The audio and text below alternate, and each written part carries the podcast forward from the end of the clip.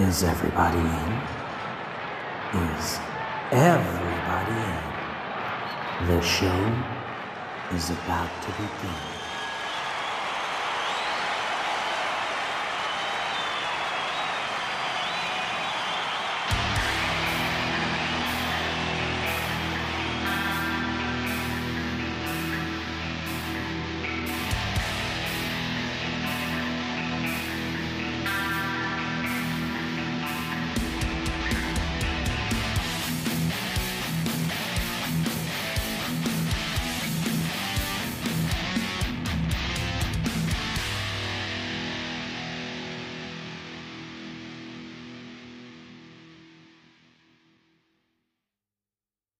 Hey, welcome to another episode of Concerts That Made Us.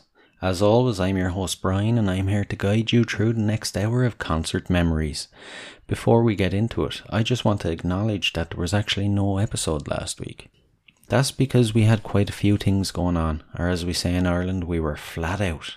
You see, we launched our website last week, so that's going to be the number one place to keep up to date on everything to do with concerts that made us.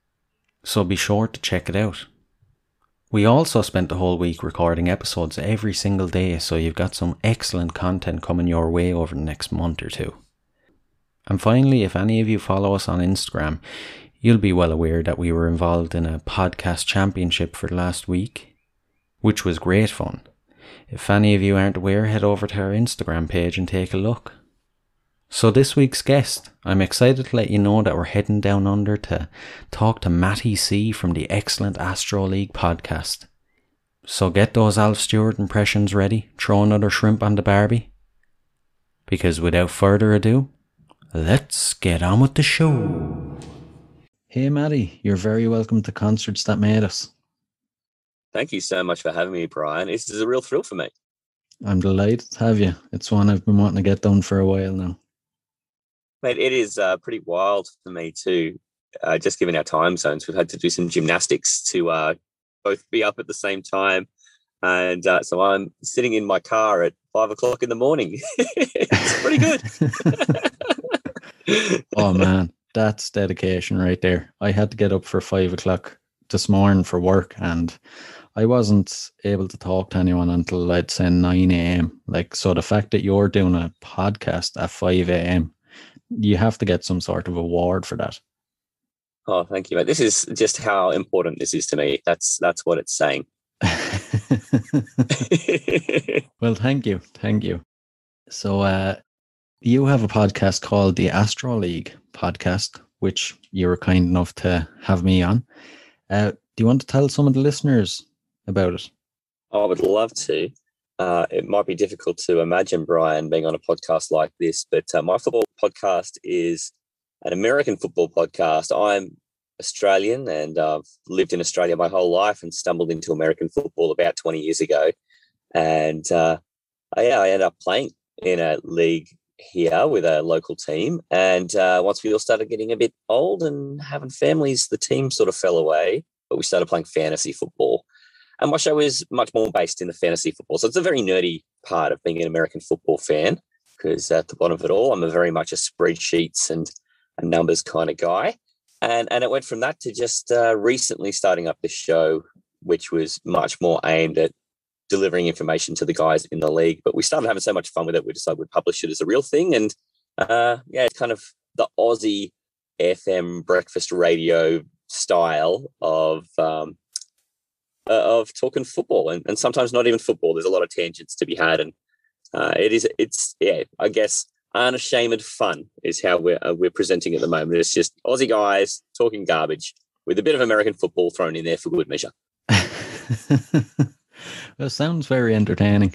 I've uh, I've listened to a good few of them now, and uh, I always get a good laugh from them. Well, we are uh, trying to throw in a bit of Aussie slang as well. How do you go with that part, Brian? Uh, it's interesting trying to figure it out or trying to transfer it into Irish slang. I think that's one thing our cultures have in wonderful common, though, is that we've got a very unique sense of humor each, but we share that we've got a unique sense of humor and and especially around words. Mm. So I, I, can imagine that there would be a bunch that is transferable, but it just sounds very brash and silly. Yeah. Um, and I and I think it's sort of almost the same way, but the opposite when you hear really great traditional slang from from way up north. There's so much wit and uh, cleverness in it that it's hard not to appreciate. Yeah, yeah, it really is. Um, the American football thing, though, is very interesting. It's uh, it's not one you'd automatically think of when you think of Australia. The first thing that comes to my mind when sport with Australia is Aussie rules. So I was a little shocked when I came across your podcast first, and I was like, "Right, is American football like a big thing in Australia? What's going on here?" yeah, when you asked me about it, you said, "Man, I've been dying to ask you," and I thought, "Oh, really?" yeah, yeah. I think that was part of what I thought would make the show a little interesting too, because you can get American football content anywhere, really. There's just so much content in that space now.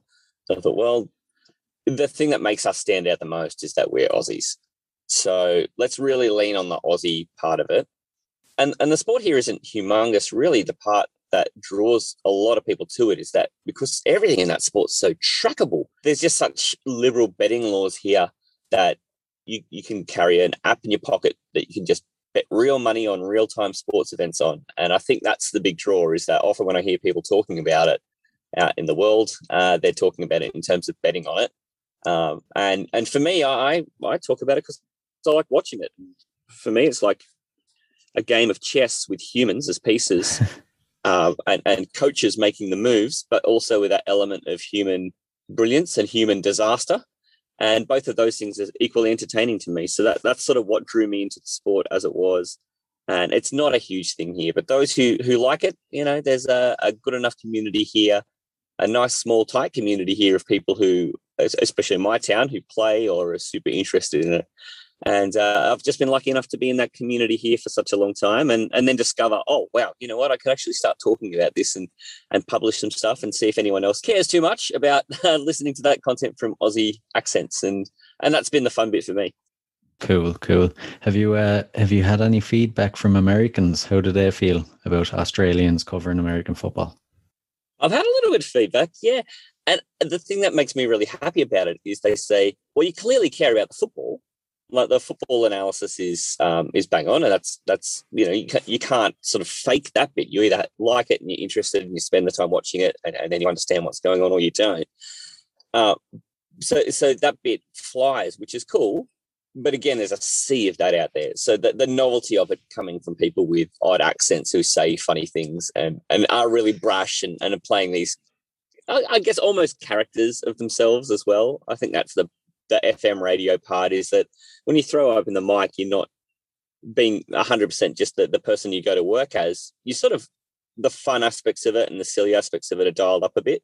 And you really are a bit more of a character. And and that's been a lot of fun is having people say, oh, well, the, the silliness is great. The analysis is right on. Uh, and, and so that's been the majority of the feedback I've had but not that I've had a lot of it yet. so if you're into American football, come and check it out.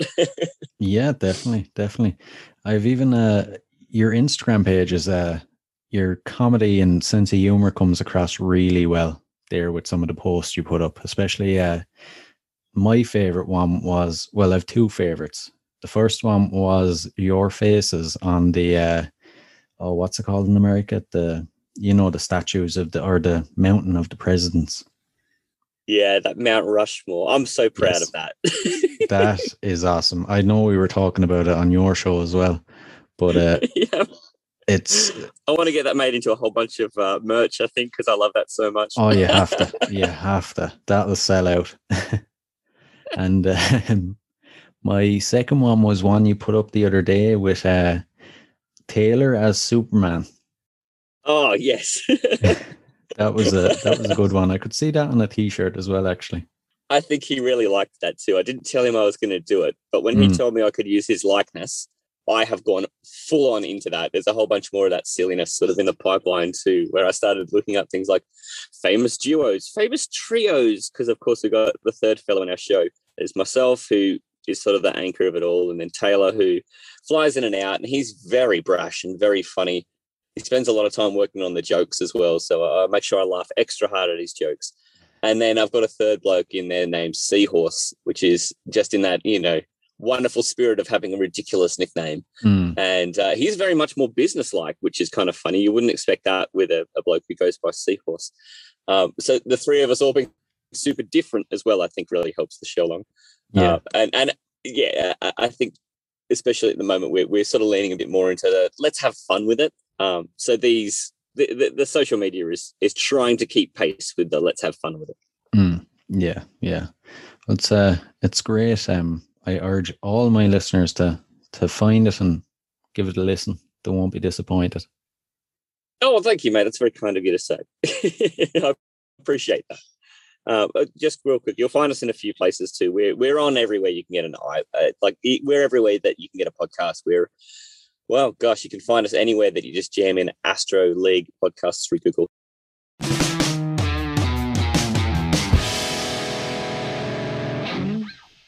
We better start talking about the concerts. Please. Oh yes.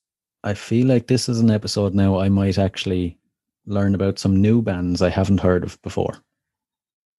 I really hope so because I've been to. I'm not a massive concert goer, but gee, I've been to a couple of fun bands that I'm really sort of pleased to get a bit of a window of opportunity to share. Oh, cool, cool. You came to the right place. So, Well, that's why I was so thrilled when you said uh, on my show when I, I brought you in and put you through a ringer of trivia questions about American football, which you were gracious enough to do, to say, "Oh, come by my show. We'll talk concerts." And I thought this is going to be the best. So I'm I'm pretty excited to be here, brother. oh, good, good. So, uh, the first one I normally start off with is how would you describe your musical taste? Yeah, I think I'm very influenced by Brit rock and especially that really sort of mid to late 90s sounding Brit rock. In the formative musical appreciation years, I was very deep into the Radioheads, Oasis, The Verve. Um, wow, yeah, Stereophonics. There's just a real particular sort of edge that I was into way back then, very angsty 15, 16 year old. so feeling all very forlorn about himself, I think.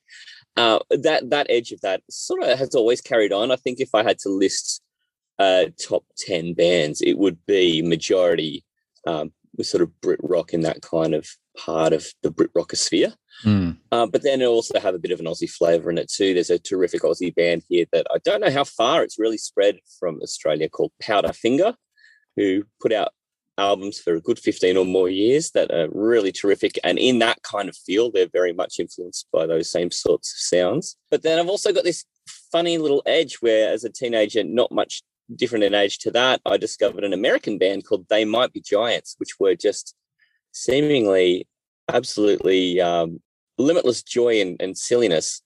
And and then not much after that, discovered an Australian band that were kind of a bit the same way, but far more uh, inappropriate, called Regurgitator. And those two bands are definitely in a very separate box to all that very serious, uh, cranky British music that I was listening to. so I fall on both sides of that. There's the part of me that's like, I'm gonna listen to something like Moby and drive in the rain and feel forlorn. And then there's the very silly, oh, let's just listen to a song about a guy who's saying that youth culture killed his dog, and that's kind of funny. Um, it's two very different sides there. yeah, yeah. it's good though. You have to have a, a good mixture and a wide a wide variety of taste. I think so too. Uh, I then, at around 21 years old, got given a copy of Grand Theft Auto Vice City, which is set in like the mid 80s, and the soundtrack on that was killer. And I just went and discovered as much 80s electro pop as I could. So there's definitely a huge bit of that in my uh, in my Apple Music account too these days. Yeah, I think I think everyone in their uh, in their thirties can thank Grand Theft Auto for uh, widening their music tastes. Oh, 100%. I think there was a mission in that game actually where you had to save Phil Collins, or Phil Collins had something to do with the mission. That sticks out in my mind for some reason. Oh, that's really great to think that you were doing the missions. I was just throwing cars off car parks and beating people up. Australia. oh, You forget that we're a convict colony. There you go. well, I was trying to keep away from that. no, I've got a sense of humor about it. Not everyone here's touchy about that. oh, so the uh, the first single or album you ever purchased? this question, when I was thinking about, I'm like, oh, wow, I am really automatic with this because I remember it. And, and, this is a conversation I've had with a lot of people in the past is that my musical taste as a teenager was really patchy. So the first single I ever bought was this dance track by an American group called The Real McCoy. And it was one more time, this big chart buster for them. And gosh, for a while there, even in my late 20s, I had as my ringtone. I, I definitely had an affinity for that song and I was not backing away from uh, I was owning it 100%. That that was the kind of cheesy pop music that I'd liked at one point. Uh, uh, the first album that I ever bought was the They Might Be Giants album. So I'm glad I've brought them up already. They're two dudes from New York, both named John, and they've got this supporting ensemble band who, um, yeah, between them, they've been making music. They, they started about, oh, 86, I want to say. So about the same time as Metallica, I guess. And they're still pumping out tunes now. And uh, their album was uh, was called Flood. It was one they put out in 1990, but I picked it up much much later. There was a really fun song on it that it was kind of a bit of a song that was big in our family on my mum's side of our family, which is odd. Um, for those who would be interested in checking it out, there's the song is called Istanbul, not Constantinople, and it's just a silly little song about how it's a city, a very you know prominent city historically that's just changed names and you know, if you've got a date with a girl in Constantinople, she'll be waiting in Istanbul. It's just, it's the silliest thing. Um, but the whole album is in that vein. It's really a beautiful take your brain out and just enjoy being taken on a silly little journey kind of album. And I'm so glad it's my first album. It sounds like a very good one. I'm uh, I'm going to have to check it out now after this. it's it's truly very silly. Um, if you can't get some joy out of it, I think you've got to be dead inside. It is just such a, a lovely, silly, you know, 48 minutes of your life to listen to all 19 tracks because a lot of the songs are very short too. Gosh, one of the songs 13 seconds. Jeez. It's just, yeah, it's such a silly album. I love it. I think I might actually listen to that whole album now on my drive to work tomorrow morning. oh, really? I would love to get a review from you. yeah, yeah. um, so this brings us to your very first concert. Gosh, this I think will be uh, a nice excursion too, because the first two concerts I went to were Aussie bands. Right. The first one that I I remember going to was an Aussie band who were a bit punk rockabilly, and I went with a mate uh, and they're called The Living End. And it was at the refectory at the university here in Canberra, the University of Canberra, very imaginatively named. and it was um, it, it, was actually really wild fun. I hadn't sort of been in a that sort of punk indie rockabilly kind of uh, group of folks in a big social setting like that, and they they were just wild. They were so much fun, and the band was so full of energy they'd had this really big song in the few months before they started this tour called Prisoner of Society that had been number one here for, oh, maybe more than a month. It was real catchy mm. and um, real in that cheeky sort of screw authority kind of way. We'll do what we want, you know. Um, but also, oh, ultimately, society does set the rules, and we're a bit caged. Um, so it, I think it was easy for anyone to kind of have some relationship with and but it was catchy as all heck. So you know they've done well, and that that was that was a wild. And then only a, a, little while later, I was back at the same venue to see this an, another Australian band who were very much more back in my lane in that very um, nice sort of inspired rock, no frills kind of um, genre, where called the Superjesus, And they've at that point been around for a while and were probably on about their third album. And I was really looking forward to going that to that on my own. I was sort of wasn't rung in by a mate to go to that one. I was really legitimately looking forward to seeing that um, that that concert.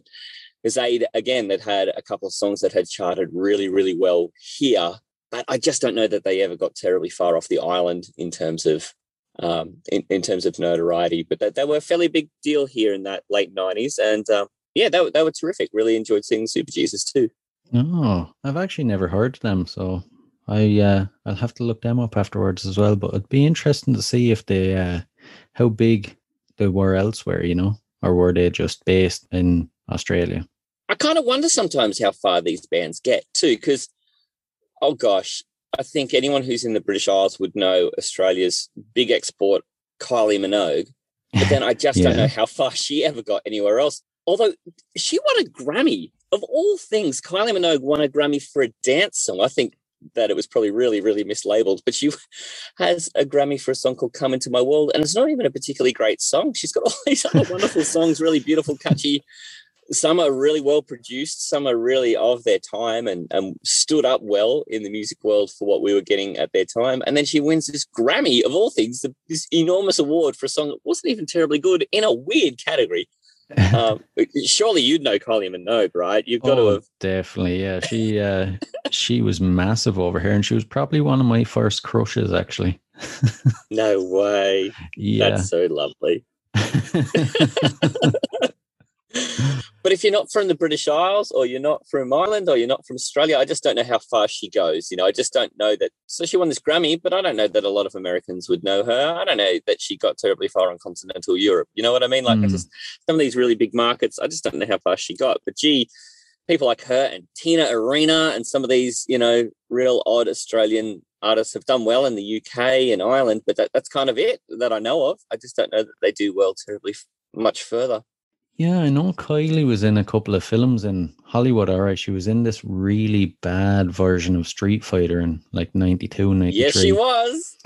but uh, I, I'd love to actually know did she actually break America? Was she big?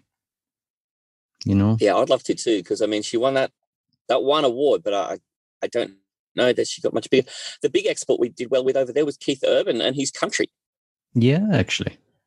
And to some people, it's a shock when they find out he's actually Australian. It is. It is. It's really odd. But then, you know, if you put him next to someone like Hugh Jackman and both got him to talk, they sound the same. You know, That's he brings it up a bit because I think it's his brand. But, you know, no one's surprised that Hugh Jackman's Aussie, but people seem surprised Keith Urban's Aussie and they practically talk the same. yeah, yeah. Um, I have to ask you, it just popped into my head. Oh, tangent time. Yeah. Who's your uh who's your favorite Minogue? Kylie or Dannii? Does anyone answer Dannii to that? I wouldn't think so. Answering a question with a question. I've seen Dannii Minogue live too, actually. Um, really? She supported. Oh God, who did she support? We were in Sydney at the um, the big basketball stadium at the Olympic uh, facility there it's constantly changing names, but it was originally called the Superdome. I think it's uh, sponsored by some bank now. And I can't remember who she was supporting. Oh gosh, it might have been when she was supporting. God, we've seen a lot of acts there. I can't even remember. She wouldn't have been New Kids on the Block, Backstreet Boys. God, we saw that when that was a thing.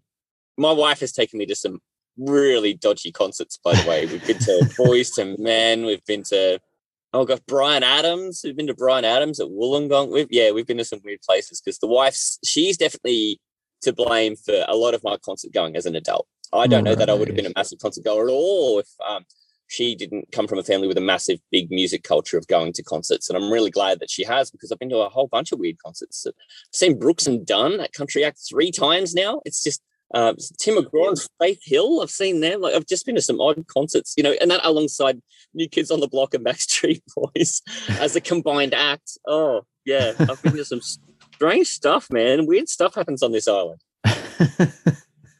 that has to be the most eclectic range of concerts I've actually heard, though. Oh really? yeah, and I wasn't expecting it at all. so you say eclectic. I would say it sounds directionless. I mean, it just mm. sounds like I'm turning up to anyone who's willing to give me a ticket. yeah, yeah, it uh, it kind of does. Oh. So we got there. Your question was, let's just review here. Do you like Dannii or Kylie Minogue better? That's yeah. how we got to that answer. All right. you can see what my show's like. Uh, Brian comes on my show, and yeah, it was a bit like this question and where we got to with the answer not necessarily related yeah yeah but you know, i'm always saying that the tangents are the best parts Oh, I think so too. I think this is the conversational style of these sort of shows is the best because it really does just give people the latitude to follow their memory or follow the, the timeline of their story and have the other person sort of then pull them in or, or just nudge them in a slightly different direction. And you just wind up in some cool spots and you learn some mm. interesting stuff. Or, you know, you, you hear a story that you you weren't expecting to hear. Uh, I definitely have found in the last month or more where I've been interviewing people on my show who do very different podcasts than mine, I'm finding myself thinking, man, I didn't expect to hear somebody say that when I got out of bed this morning, and really grabbing myself to be like, this is such a oh, an amazing conversation to be having, especially since the majority at the moment with people from completely different parts of Earth to me, who've had such different experiences in life and sharing such cool stories. I have to sort of remind myself to go, dude, this is so wild. Make sure you really appreciate how cool it is to be hearing this story from this person from this other side of Earth while you're sitting in a car at silly o'clock in the morning. you know, this doesn't happen to everybody. Appreciate it. I was just thinking how many other people can say they've done that or had that experience. Oh, yes. Yeah, I think that'd be rare. Mm. Um, hmm. and, and I think that's why you've really got to make sure you take the time to appreciate as well and to be pretty um, full of gratitude for, for the cool things that you get to do and the cool people that you get to talk to. Definitely, definitely. By the way, the um the series that you done or you're doing on your podcast is great though. You know, giving exposure to other podcasters and finding out a bit more about them and exposing them to your audience. It's it's awesome, like, you know. Thank you very much.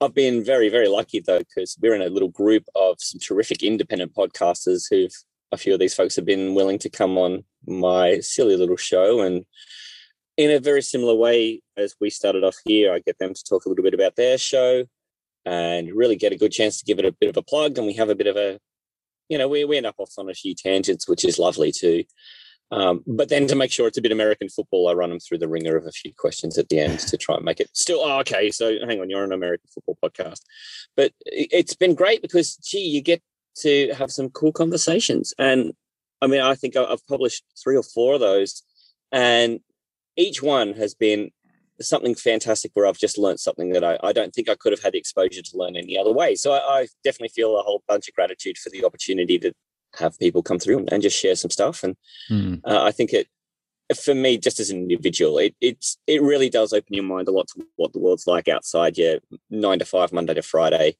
um, and, and it's a great thing to be able to have that access and that people are willing to just open a mic and talk with you and happy for you to record it and publish it. I, I think that's so wild.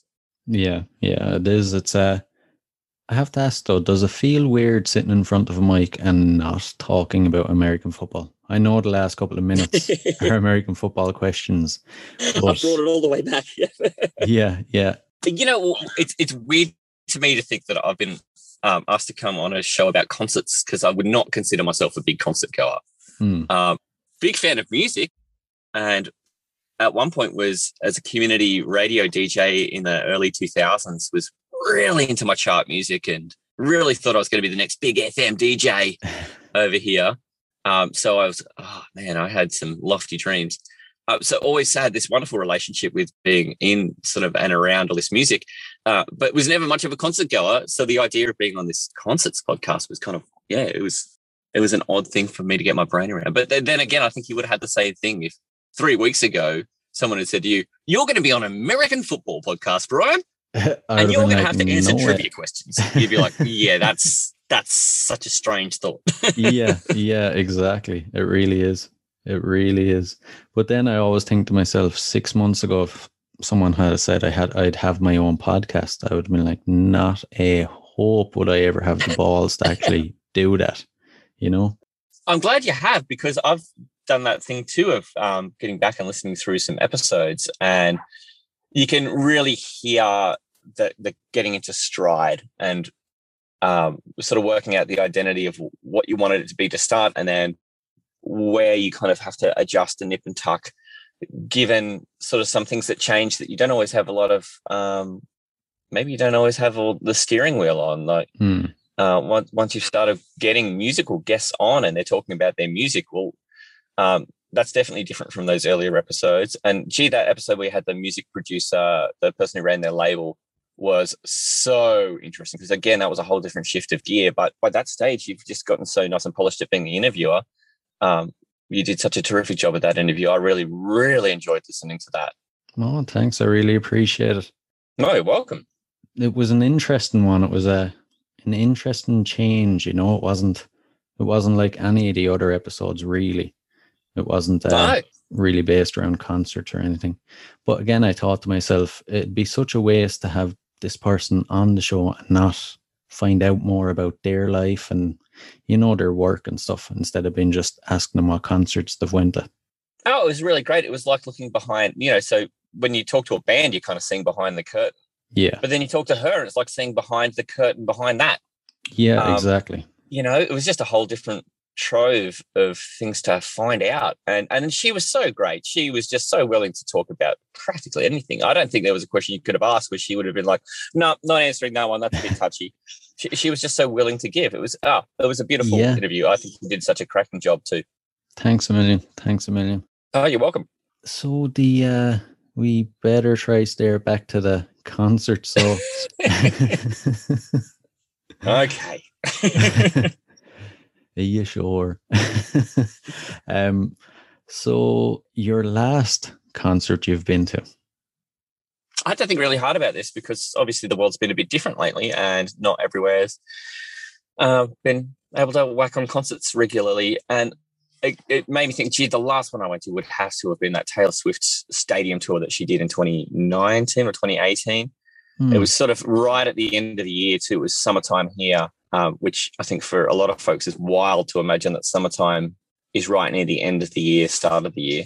Uh, but yet we it was the first concert I took my children to. So I've got two daughters who are sort of primary school aged, and I guess at that stage they were maybe nine and six, and that was a terrific experience for us to be able to take them to a humongous concert. This is a person who's kind of at the peak of her powers could fill out a stadium how many nights in a row, whatever number you come up with, she could probably do it. Hmm. And you know, for that to be a, show that's also suitable for my children to to go to as well, that my wife and I could enjoy. Like there was just such a perfect mix of a lot of things, and the timing was kind of wonderful too. And there we are in the Olympic Stadium in Sydney on a rainy night, watching this, you know, maybe one of the biggest musical acts in the world at the time with with my own kids. You know, it's it was just such an amazing combination of stuff. Mm. It um, it sounds like a special sort of uh experience. Really, I often think to myself, I wonder what the first concert I'll bring my daughter to.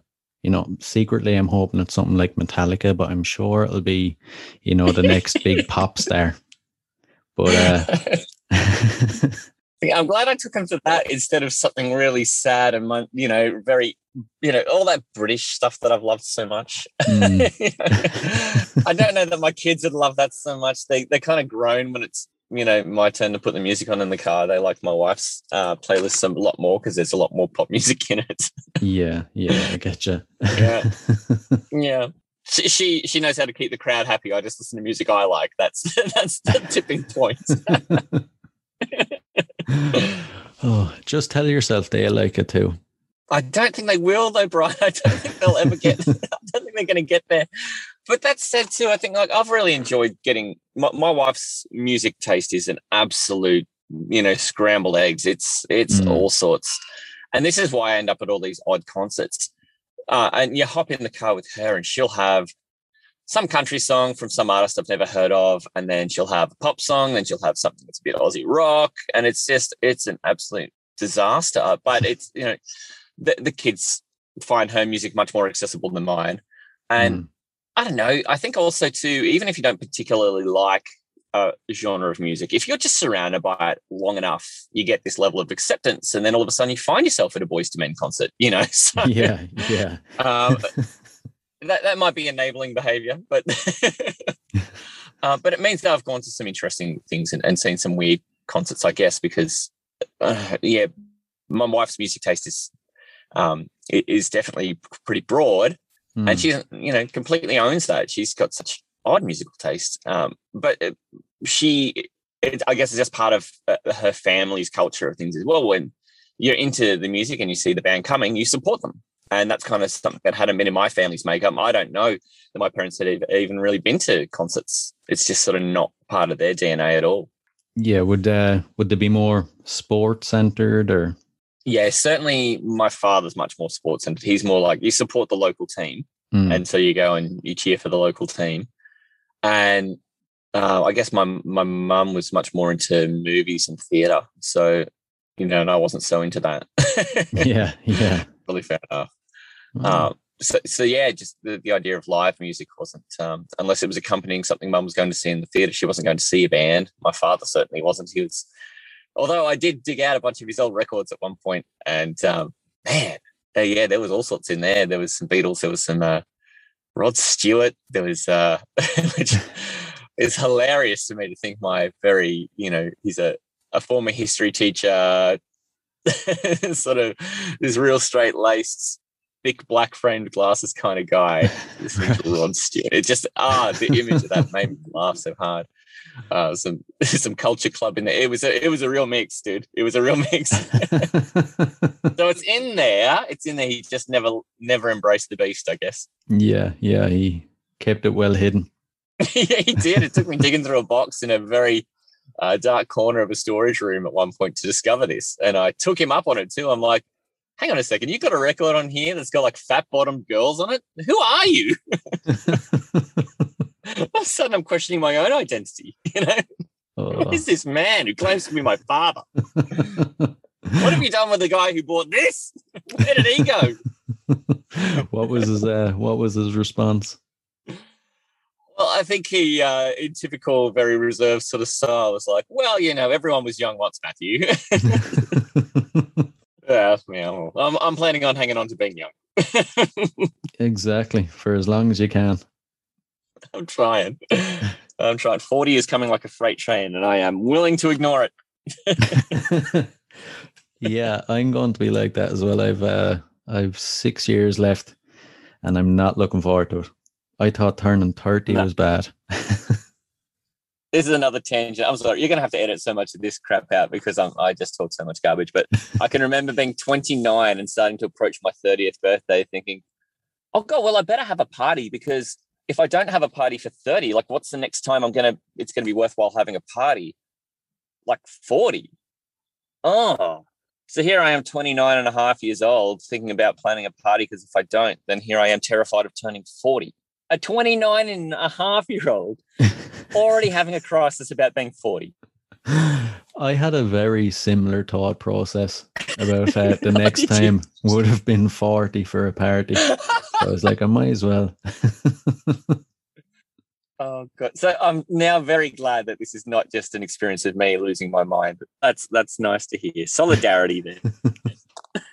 I remember though, I had this thing in my head of like, it's okay, I really need to start like turning into an adult and being responsible and fully grown up. I can't be anyway immature or anything. I'm 30 now. I'm not in my 20s. I'm in my 30s. but did you have that same conversation with yourself at 21? Because I can remember doing that going, oh, now all of a sudden people are going to start to expect you to be really, you know, uh, responsible and mature and and to yeah. not be such a you know a mess. yeah, really have your shit together, like. and then for that next nine years, that wasn't really the case. So I thought it would be the case at thirty, and really for the next eight plus years, it hasn't been the case either. you only have to be a grown up for a few minutes at a time. I've realized you can just yeah. be yourself for every other time, but all of a sudden, when you have to go and update an insurance policy or whatever, you just got to adult up for fifteen minutes, and then you can drop it again. It's great. Exactly. Exactly. You know what? I think in 10 years' time, we need to have a, we need to get back together now and have this conversation, see how your 40s went. the concerts that made us reunion tour. Well, exactly. I love that idea. Where are they now? yes. Sign me up. Put me on that list. so, um, is there any song that sticks out from uh, the Taylor Swift concert? Yeah, um, I can remember us talking a little bit about how sometimes when you go to a concert and a song that you weren't expecting to, you know, give you much zing, I guess, all of a sudden mm. gives you some kind of zing because of the uh, the setting or you know the way the crowd's reacting or whatever it might be. Uh, this one was sort of interesting because again, like I'm not we, we went at a big Taylor Swift concert because I'm a massive Taylor Swift fan. It was, you know, the wife's really into her and the kids, it was a good concert for them to go to. But then I've lived Taylor Swift adjacent for more than 10 years. So you hear the songs, you know the songs. Mm. And then I guess you kind of, it bleeds in and you can't say you don't like her.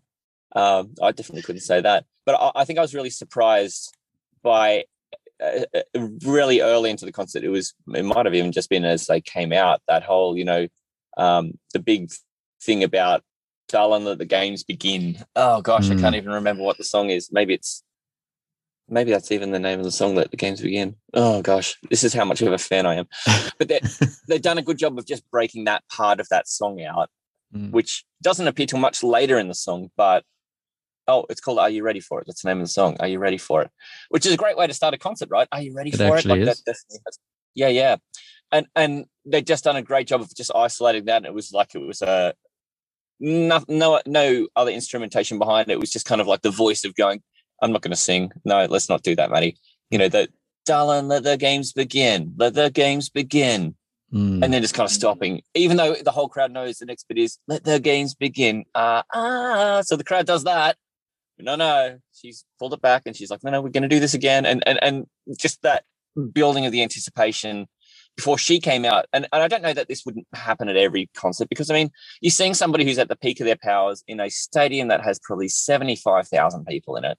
Mm. So that has so much bang in a setting like that where you know if she's playing in front of a much smaller concert or she's doing it in 10 years time and maybe her star's not as high it probably doesn't have the same bang but gee yeah that you could just feel that the energy in the stadium was getting palpable because everyone knew what was coming next but it wasn't coming, but it wasn't coming. She was kind of drawing it out. It was, yeah, it, that's the bit that stood right out in my mind about that whole gig. It was just, it just started, just turned right up and it mm. never really slow down. It sounds like a, it actually sounds like a very good gig. I, uh, I wouldn't be a lover of Taylor Swift, but I think that really shows her showmanship. Oh, hundred percent. And you could see that she was enjoying it. You could yeah. see that yeah, she's at work, and I have to remind myself when you see people in, doing their concerts that this is just the equivalent of having a crowd follow me around and watching me sell smoked bacon. Um, except that is uninteresting, and her job's super interesting. But she's essentially at work, and you see guys like Robbie Williams just jump around the stage with all the energy of a guy in his twenties, even though we know he's not a guy in his twenties. Mm. But you can just see how connected she is to being that performer on the on the stage, and that that's the joy she gets out of it. The writing the songs, I'm sure there's a bunch of joy in that, but she you can see just the the joy she gets in performing the songs, and that's hard to hide. And and I think that that, that does really show in the way that she spent so much time putting together how the show is going to work because I mean, that that's I guess in anyone who's sort of got a bit of a marketing sort of background or or, or sort of used to trying to interact with an audience in a way. Um, gosh, you can you can really see the thought that goes into okay, we're, we're going to give them something and then we're going to restrain and just see what they do about it. And if they're sort of then on the edge of their seats, th- then we'll know when the moment is to bring her out and get the most bang out of out of that anticipation, and that you'll have the crowd practically salivating for Taylor Swift to come out. And I find that super interesting as well. That there's you can just you can see how much work goes into the background to creating that moment. And that's happened 12 months earlier at a desk in some crappy office in some city full of skyrise buildings, far away from a stadium in Sydney, you know. Yeah. And I, I can appreciate that. That's a really interesting thought process, actually. I would never have thought that. You know, and it's it's so obvious, but I just I would never thought that this is where my brain goes on this stuff though too because i'm such a process my brain's such a process thing and this is you know this is why i'm into american football statistics is that you know i like to break stuff right down to where it began and you know well where does this moment start mm. um, and and yeah reflecting on things like that yeah yeah no, that's where that moment probably starts is in some stuffy corporate setting where there's three guys in suits and her sitting around going so how do we do this mm. yeah and here i am a year and a half later on a rainy night in a stadium that's just jam packed and at a frenzy. And it's like, wow, they really made this happen. And they made this happen 35 times on this tour or however many stops they did. Yeah. It's crazy. Yeah. It is. It is. And uh, I'm actually starting to think that you're uh, you're secretly Taylor Swift's uh, the leader of the fan club in Australia. that it wasn't the wife after introducing you to her or anything. I'm now realizing that's how this sounds. Because I mean, Regurgitator didn't have the same thing when I saw them. Regurgitator definitely weren't thinking about it that hard. yeah, yeah.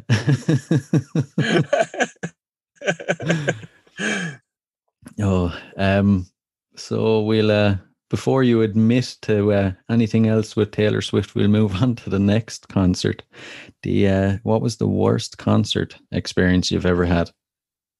I realized this too as I was writing this out. I'm like, man, dude, you've you've been to see Belinda Carlisle a couple of times. That's kind of weird, but the, probably the concert that was the most awkward was when we went to see Taylor Dayne. And I don't know that everyone's going to know her either. She's not Australian. She was an American singer, but she uh, she sort of was one of those real powerful voice American singers, and she had this great song in the mid '90s called "I'll Be Your Shelter." And I think it's one of those songs that if you heard it, you'd be like, "Oh, this song's been on the supermarket my whole life." Hmm. Um, and and she had a bunch of those sort of songs too. Heart of Stone. She had four, three or four really big singles. And so, you know, we saw she was playing at this social club as part of this tour she was doing. And it was really awkward because I think I could tell anyway. I don't know if much of the rest of the crowd was telling, but I got this sense that she felt she was so disappointed that she had to play in front of just a few hundred people in Canberra, the town I live in, in Australia, isn't the biggest town. It's it's the capital city, yeah, but you know, it's far behind Sydney, Melbourne, Brisbane, Adelaide. It's way down the list on on you know cities in terms of population. So it's, it's not a massive crowd. She's playing in this suburban sports club for a local sports team, and I, I think it might have been one of the least impressive places she had to play on her tour. I didn't really sort of have a look at where else she was playing, but I mean, I just got the feeling that she was disappointed. Yeah, because yeah it just didn't sort of look like she was into it. Jeez, that'd be really bad for the for the fans going to it as well. You know, I hate when Yeah. I've been to concerts where where people come out and they half-heartedly sing songs, or you know, there's no engagement with the with the audience. It's just one song into the next, into the next, and then it's over. You know, like I Mm, think yeah. I think what shows a good performer is no matter how they're feeling, they can give the fans their money worth. You know. Yeah, and well, and I think there's a skill in that that I don't have. I mean, I'm not thrilled to my back teeth to go to work every single day, and and I, and I mean, so this lady, she's at work, and she's maybe just it's a crappy day at work for her, Mm. and maybe she doesn't know it's going to be a completely crappy day until she turns up and goes, "Wow, look at my day. This this is kind of a crappy day," and it's hard to get up for it. So you know, I guess I'll defend her a bit, but it was awkward. It was just it was awkward. Yeah, yeah. Hmm. And uh, were the rest of the crowd picking up on it? Do you think? Did people enjoy it, or were they kind of sensing that as well from her? definitely the group I went with. Um, we we talked about it. We sort of went, "Wow, you know, she." I think she was really nonplussed Mm. that she's playing in front of a few hundred people in this auditorium, Hmm. uh, attached to this, you know, place that you know its main revenue drivers poker machines, and here she is playing in the room next door to that. Like, I, I think we definitely the handful of us who were in that group talked about it. I mean, we're also probably some of the younger people in that room as well. Um, Taylor Dayne's songs were, I guess, when I was an uh gosh, the the late part of primary school through to the early part of high school. So, you know, it's some time ago for starters Hmm. and I'm not her target audience.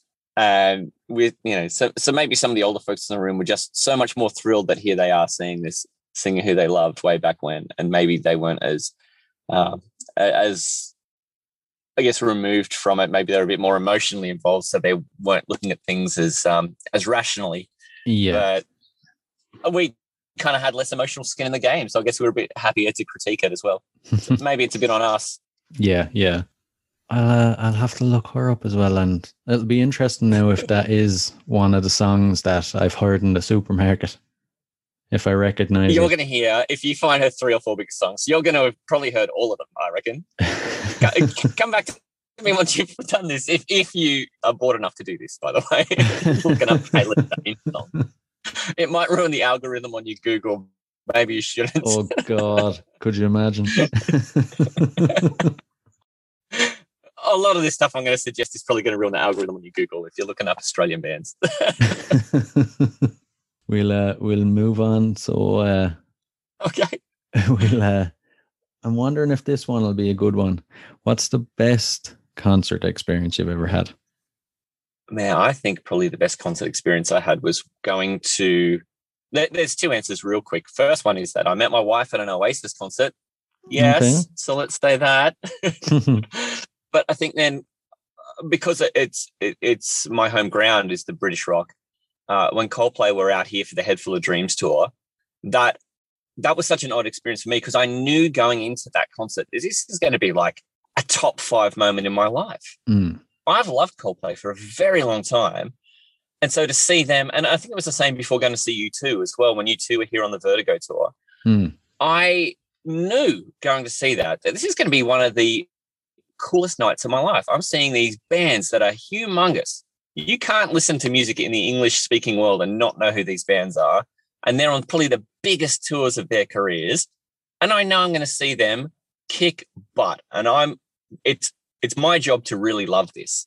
And there's kind of a lot of pressure to like it when you go then because you're like, this, this has to be, this has to be amazing this has to be amazing. All the maths is there that this has to be amazing. So if I don't really, really, really love it, what's wrong with me? And I mean, so I've whipped myself up into a frenzy before going to both of these, but I think the Coldplay one sort of just pips the U2 one because it the, the settings for that were really right. It was about a week before Christmas, um, about four four years ago, and the night before had been the hottest night in Sydney on record for a long time. And then the next night it rained and it was so windy and it was freezing in the stadium a week before Christmas in the peak of summer here. And we were there on that second night when it was freezing. It was the last night of their world tour. So I think for them, they, they could have easily just mailed that in. mm. But Chris's energy was just ridiculous. And the stadium was just because, you know, their catalog of songs now is absurd. There's no bad song, there's no dip in their concert. It's just one brilliantly crafted and written song after another. I mean, they've definitely got that timeline of of the evolution of the band and the different feels of their album. So when they they, they shift gears a lot, but it's never not a brilliantly crafted song that you're about to hear. And the crowd knows it. The Mm. crowd just knows it. And then you see the energy from Chris bounding around like he's a toddler with a, whole belly full of, you know, sherbet and red cordial. But I think the thing that I liked the most about it too was that he was then also there was a lot going on in our country at the time around race relations with the indigenous population, and he was really in touch with that. And he's bounding around the stage with an Australian flag in one pocket, which I think a lot of folks would know that Australian flag. It has the British Union Jack in one corner and a whole bunch of stars on a royal blue background. But then he was also in the other back pocket, bounding around. He had the the flag that represents the indigenous nations of people here, the Aboriginal flag. And I just thought it was a really a, it was a, a moment of wonderful consciousness and um, and just showing that he had his finger on the the social pulse of what was going on in the places he was playing to do that. And the last act before they left the stage was that he arranged both these flags around that had that love symbol that they were using on that tour. And he Mm. arranged both the flags really tastefully around that at the bottom of the stage. And that was kind of the the freeze frame that was up on the the big screens as they left the stage. I just thought that was a super poignant moment given what was going on in our country at the time with the relations between the indigenous and the, the white community and and that he was so in touch with that and to leave the stage with those two flags joined by by love in the middle was a beautiful moment um and it, it made it you know just sort of, it just pulled that away from the experience of being at another one of these super big bands um, when I went to the U2 concert, which was amazing, truly amazing to Mm. go to U2 in 2005 when they were just they could do no wrong. Um, and that that's probably the moment there that just pulls Coldplay away from U2. Yeah, yeah. It's a you touched on a couple of things there now I found interesting.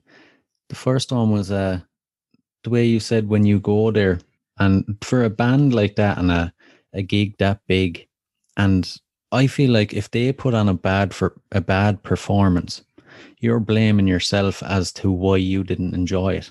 For a band like that, it's like the band can do no wrong. Even if they were bad on the day, you're looking for reasons why you didn't like it. Like, what's wrong with me? It couldn't have been them, you know? Yeah. yeah, hundred percent am. and it might not be how everyone would gear their brain to think about that, but it's definitely how I was thinking about it. Um, because I guess I'm thinking to myself about the excellence that's involved and that continual excellence you have to have to get to that point. And Yeah. the excellence I had to do was just to earn enough money to buy a ticket and be a, a bum on a seat.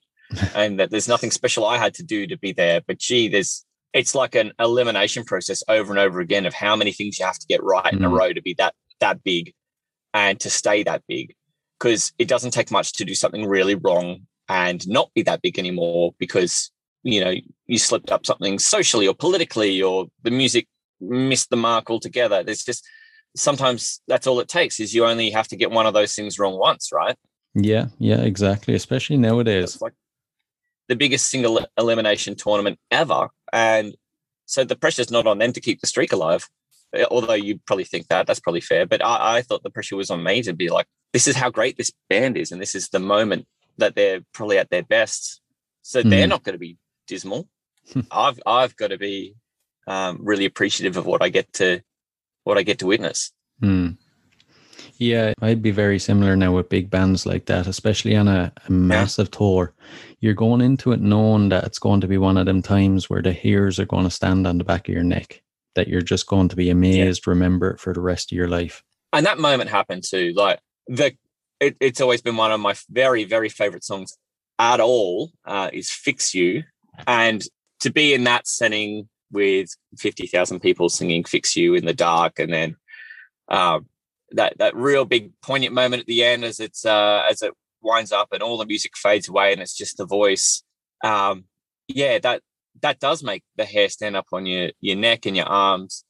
A- and I guess it was already up against it because it had been so cold. It was that night where it rained and it was so windy in the middle of summer. It was just so unseasonally cold that those were already standing up. So to get them to stand up even further was probably super impressive. Uh, Mother Nature had kicked our butts for two and a half hours to get to that. I wouldn't mind, but you said it was freezing, it was raining and windy. You just described like probably the best day in an Irish summer. That's hilarious. okay. It sounds like that's the sort of place I'd love to visit, but not like to live. Mm. You'd probably say the same here. It's so dry and hot so much of the year. That actually sounds like heaven to us. Oh, does it? You, you want to escape?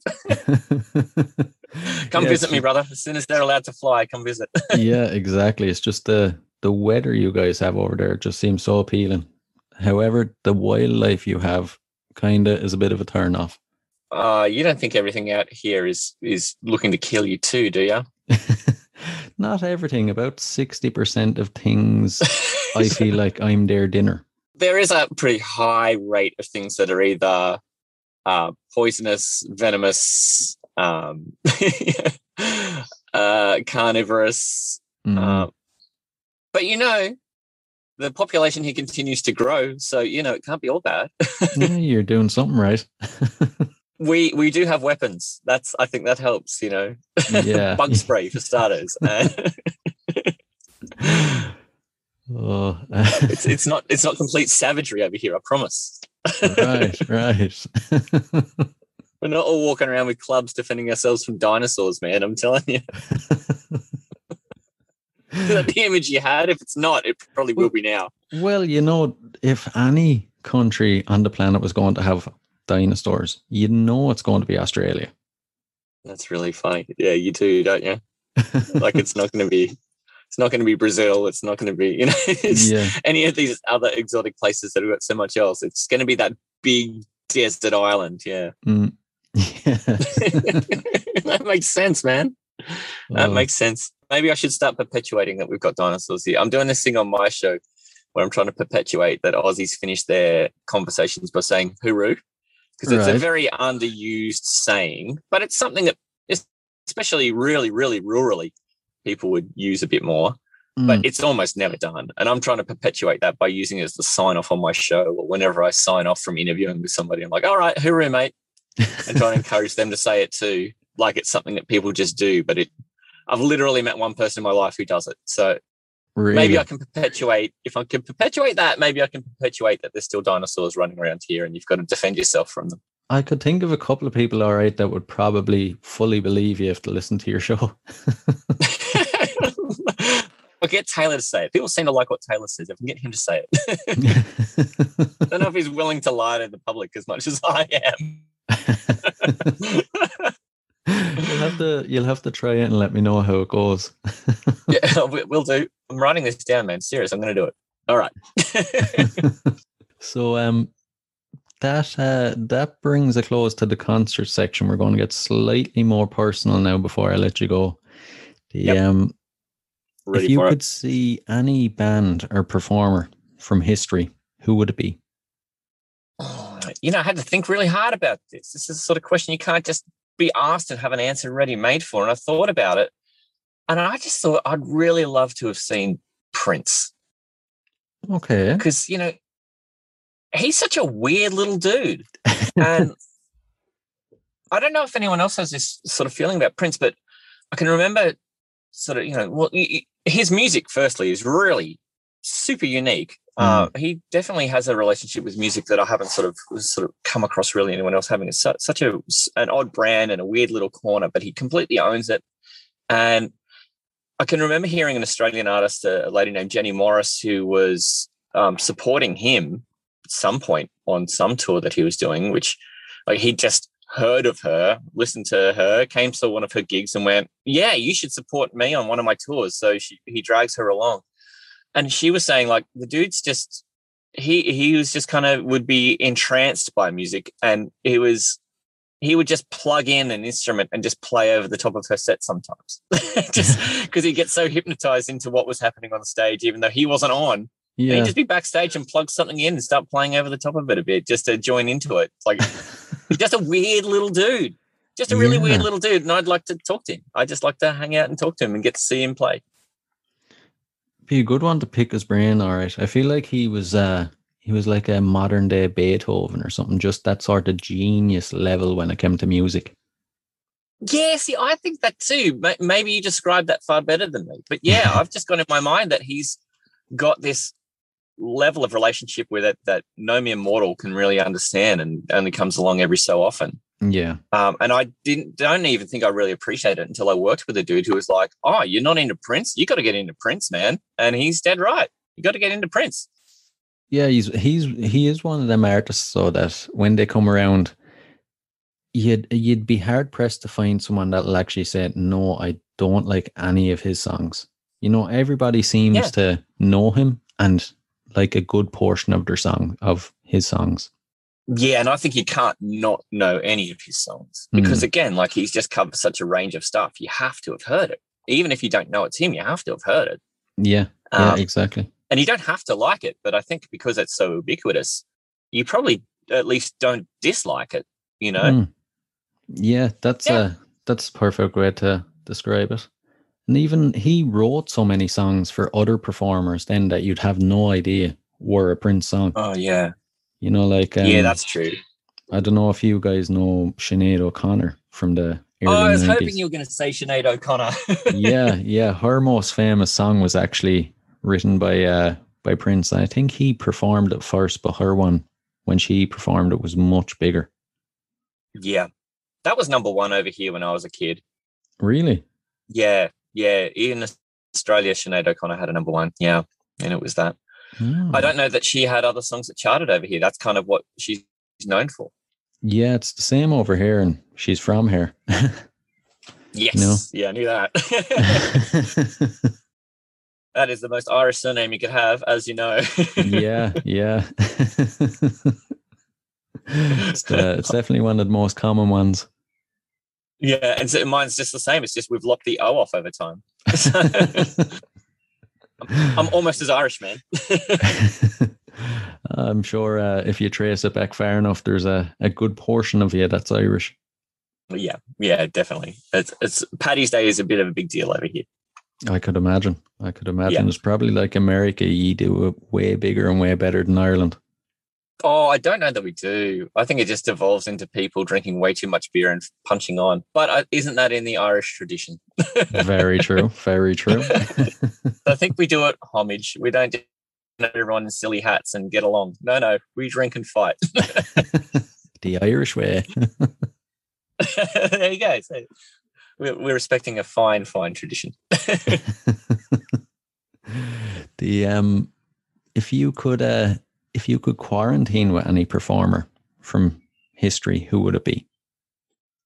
Wow, quarantining. That's a different level of closeness. Gosh, I wasn't prepared for that one. For just 24 hours now. Oh, okay. If it's only for a day. Uh, oh man, I don't know. Prince is such a weird dude. Maybe he should be my answer for that, but then that would be boring to have the same answer twice. uh, trying to think of someone who I think would be really an interesting cat. Um, you know, I, I think I'd go for someone a bit boring and try and work out what makes them interesting. Um, I spent too many years listening to Radiohead. I think it'd be interesting to spend time with Thom Yorke and just try and spend the 24 hours to get inside his head. Hmm. That's an interesting one, Because he doesn't give you a lot, does he? No, no, he really doesn't. He's he is one of the more boring kind of rock stars. And man, I think I could break him down. Personal challenge. I think I, if I had 24 hours, just he and I in a room, I yeah, I reckon I could break him down. that would be yeah, that'd be very interesting to see. You'd have to like record it or make sure there was CCTV. You know what? Do like Yeah. a Big Brother thing. It'd be like a police interrogation room. That's what it'd be like. just us two, two chairs, a table, sketchy recording camera up in the corner, and me just going after him, trying to get inside his head.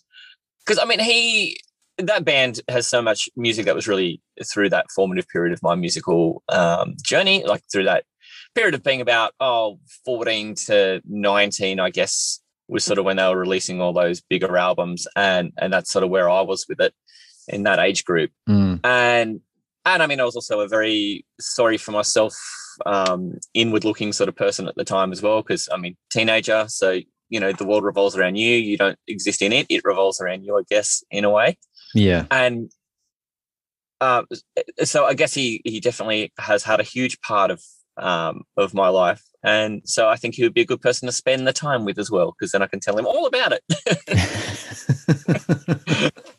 I'm sure he'd be so pleased to hear oh, I'd say he would. I'd say he would. It's funny though, uh, from our perspectives, you know, the fans' perspective, that would be like probably one of the biggest things in our lives. And when you t- when you flip it to like the performer, that would probably be torture for them.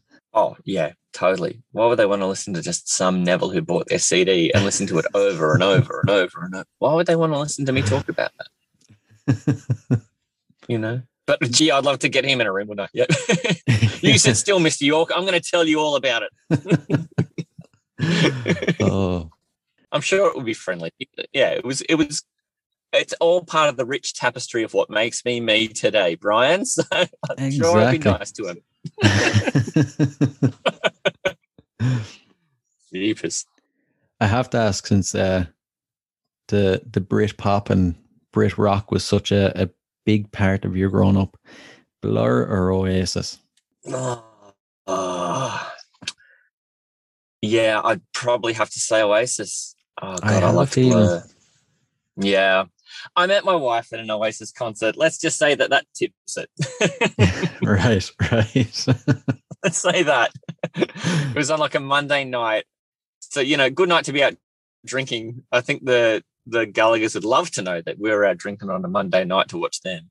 oh, Uh, so- Yeah, yeah. Good thing happened with early week drinking. That's the lesson you should take away from this, kids. exactly, exactly. Yeah. Next one. How do you feel about ACDC? I had to ask. They're the biggest thing to come out of Australia, music wise. yeah, yeah. It's clearly them, isn't it? I think INXS were probably second, but there's some distance between Acca Dacca and uh, and INXS. Um, It's hard not to like ACDC, right? It's hard, I mean, it's hard not to like them. Exactly, exactly. Yeah. I mean, gosh, just that guitar riff through uh, through the start of um, Thunderstruck. Yeah, yeah. Just that, just that. That's enough. That's enough to like them, right? it is. It is. They're um they're pretty iconic.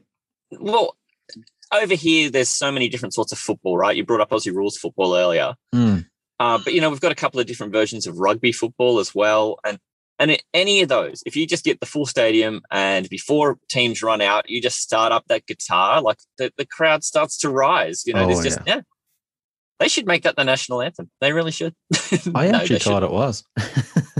No, that is the voice by John Farnham. If, if John Farnham, do you know John Farnham? I don't. Okay, th- this only happened in the last 24 hours. My wife was watching clips on YouTube of an American um, music guy listening to and critiquing songs that are really big in the Australian um, Australian identity. And he was the one she was watching as I was drifting off to sleep was um, this fellow doing a critique on this song called "The Voice." Right. by by John Farnham. And John Farnham, eh, gosh, he had a musical career spanning something like 35 years over here. It was just enormous. Uh, he seemed to continually be doing this is the last tour, and then a year later he'd be like, no, no, this this is the last tour, and then a year later he'd be like, no, no, no, this is the last tour. He just kept on going. But that song, The Voice, um, it was number one over here for something like 200 years. Uh, not- but you know, like uh, for a very long time. And I don't know that it was big anywhere else, but I think it's one of those songs that if you heard it, you'd be like, oh, I get it. And I just can't believe it's not big anywhere else. The voice, John Farnham. That if you don't look up anything else of all the crap I've talked about today, definitely look that one up. yes, listeners, go uh, go get it back into charts. Everybody rush out, stream it, and get it back into the charts. definitely. This is one. a- lot of the other stuff I've said has been a little questionable. This is solid gold. Solid gold. I'm telling you. The voice, do it. and the uh, the final question then. What song would appear on the soundtrack to your life? Gosh. You know, there's a part of me that wants it to be a They Might Be Giants song that could just be a little bit silly, Hmm. or a regurgitator song that's, you know, super inappropriate and definitely not safe for work. Um, because that's the real quirky funny. Uh, but you know, I think I'd have to play it really, um, really Brit because the, the Brit music's been uh, the biggest influence in my life, and um, you know, I, this is going to be the probably the, one of the cheesy stances you're going to get. I'm really, really sorry, but I think it'd be Bittersweet Symphony. okay, okay. Yeah, I really do. I think uh, I spent just enough years being really, really uh, inward looking and really uh, uh, sad and forlorn about, I don't know, being a middle class white guy whose life's actually pretty good. And, but then also having those moments of uh, just that moments of outward perspective going, oh, actually, no, it's not all bad, is it? You know, before Mm. going straight back into doing some self wallowing. So, yeah, no, I, I think that probably captures a lot of it. I And actually that film love clip's that a lot song. of fun. Yeah, yeah. it is a great song. It's it's truly a great song, and the film clip was fun. Gosh, I can remember as a sixteen year old, me and my three mates just walking through the quadrangle in our high school, and just on a beeline path. If people got in our way, so be it. You just give them the Richard Ashcroft shoulder. Like that's how we entertain ourselves for twenty minutes a day at recess. Well, there's worse things you could have done. That's so dorky. what a way to wrap up. Thank you, thank you, thank you. oh. I'm so glad you had me on. Oh man, wow. oh, it's been uh, it's been entertaining. I'm I'm sure it's going to be one of the most entertaining ones I've uh, I've had anyway. I can imagine the listeners are going to be pissing themselves laughing for the for a good portion of it. I'm now recounting some of the places that we've been in the last hour or so, and it, yeah, I mean, either that or they're just going to be so confused. Mm, yeah. Either way, it will make for good listening. well, thank you so much for having me come by. It truly has been a blast. I've really, I've gotten to enjoy talking to you now twice in a very short period of time, and uh, I don't want it to be the last time. No, no, me neither. Me neither. I've enjoyed team up well. again, Definitely. even if it's on the reunion tour. Yeah, yeah. Ten years time. Yeah, that's a thing. Do a check in after five. yeah, yeah.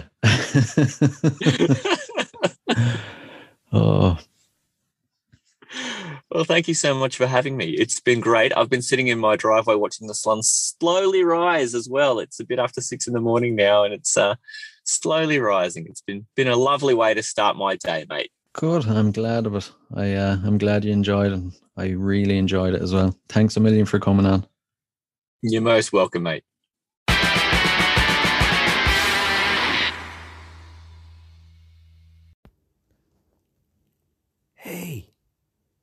What are you guys still doing here? The show's over. It's over. You can go home. Go on. We'll see you next time. We'll be here. Bye.